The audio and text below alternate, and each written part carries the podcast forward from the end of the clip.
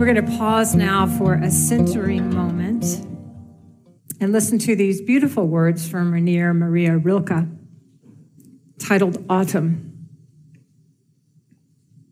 The leaves are falling, they're falling as if from far up, as if the orchards were dying high in space. Each leaf falls as if it was motioning no. And today, the heavy earth is falling, falling away from all other stars in the loneliness. We're all falling. This hand here is falling, and look at the other one. It's in them all. And yet, there is someone whose hands are infinitely calm, holding up all of this falling. Join me in time of silent reflection.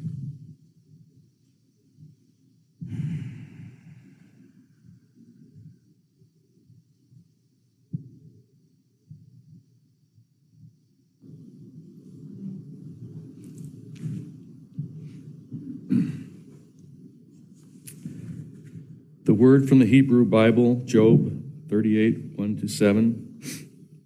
Then the Lord answered Job out of the whirlwind Who is it that darkens counsel by words without knowledge? Gird up your loins like a man. I will question you, and you shall declare to me. Where were you when I laid the foundation of the earth? Tell me if you have understanding. Who determined its measurements? Surely you know.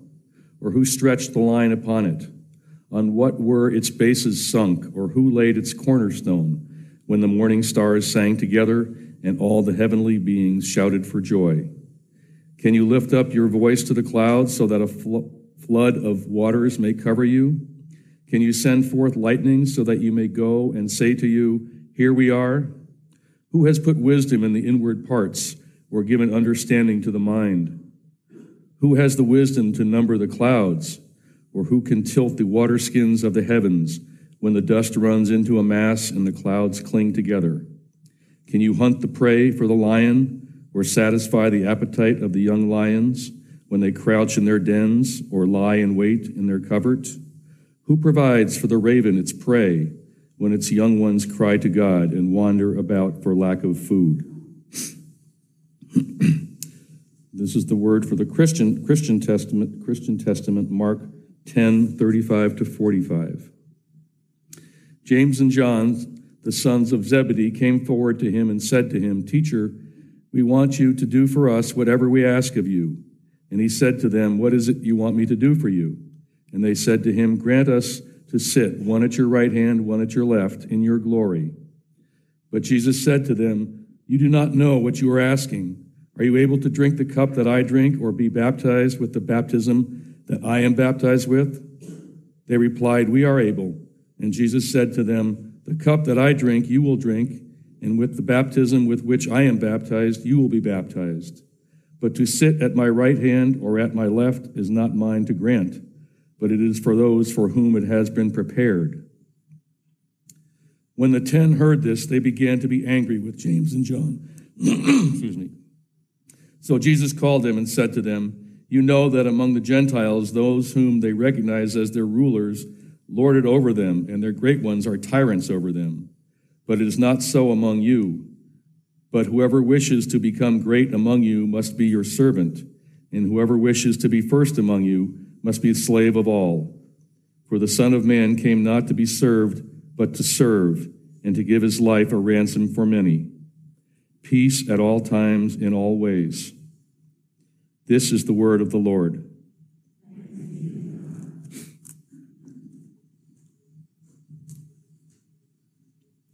So the Son of humankind came not to be served, but to serve, and to give his life as ransom for many.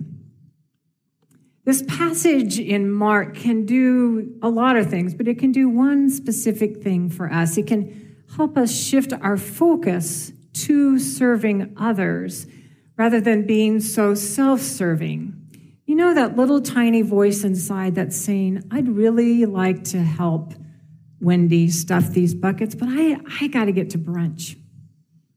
Anybody got that voice going? I'm no, not in here. There are probably people out there thinking that, you know, it's just so easy to talk ourselves out of these moments, these little beautiful moments of service. But the Son of Humankind himself came not to be served, but to serve. It's, it's, you know, the saying, we're not going to be thinking less of ourselves, but perhaps we could just think about ourselves a little less. You know what I mean. These words from the Gospel of Mark, not to be served, but to serve, well, they really caught my attention this week, this month of mission. Jesus, Son of God, our Messiah, the Savior of the world, came to serve not to be served. And he came to teach us how to live the same way as servants to the world, not as kings, our first world power that rules over it. So this text reminded me of that beautiful prayer. I'm sure you know it from that's attributed to St. Francis and it, it starts, "Lord, make me a channel of thy peace." Are you familiar with it? The, the last section of this prayer goes, Lord, grant that I may seek rather to comfort than to be comforted, to understand than to be understood, to love rather than to be loved. Like the gospel writer Mark, when he is describing Jesus, St. Francis, the founder of the entire Franciscan order of the Roman Catholic Church, was also a powerful leader who did not put himself at the center of everything. He too, my friends, was a servant leader. St. Francis just sought to be one among many. Jesus also came to be with us, right? Emmanuel, God with us, not to be served, but to serve. I mean, what a radical idea for a king during that first century time when there were conquerors and generals and senators. Oh, we still have those. And all powerful emperors. The Hebrew people had been oppressed for hundreds of years, and they're waiting for this powerful Messiah to come and rescue them from the cruelty of the Romans. They wanted this mighty advocate to come and speak out against the injustices they had endured for years. They wanted a leader who would overthrow that Roman Empire. They were waiting for an empire builder, a king, a mighty warrior. And Jesus appears as a tiny infant in a humble manger in the tiny town of Bethlehem. Jesus came to serve, not to be served. So Jesus enters the world as an infant. What an image. As many of you know, my grandson Felix was just born last week. And he's just such a tiny little miracle, you know, and such a precious gift. However, babies are a lot of work. Oh, they're completely dependent on their circle of caregivers to help them through their first moments here on earth. Their very existence relies on the people around them to feed them and care for them every moment of every day. Now, having just had a great deal of experience with this tiny infant, I have to say it's one of the most vulnerable moments in human existence. Babies are totally dependent on their parents, their mothers, their fathers, their caregivers to provide for their every need, and they will not survive or thrive unless someone, some community, is caring for them. But let's think isn't that true to some degree for all of us? I mean, aren't we all dependent in some way or another on others to survive? I mean, there are those who grow our food such as these beautiful apples from Apple Hill. There are doctors and nurses who help us stay healthy. There are those who ensure that our drinking water is safe, and our incredible first responders who put out fires that threatened our very homes. We're not newborns, but we're still dependent on one another for our very lives.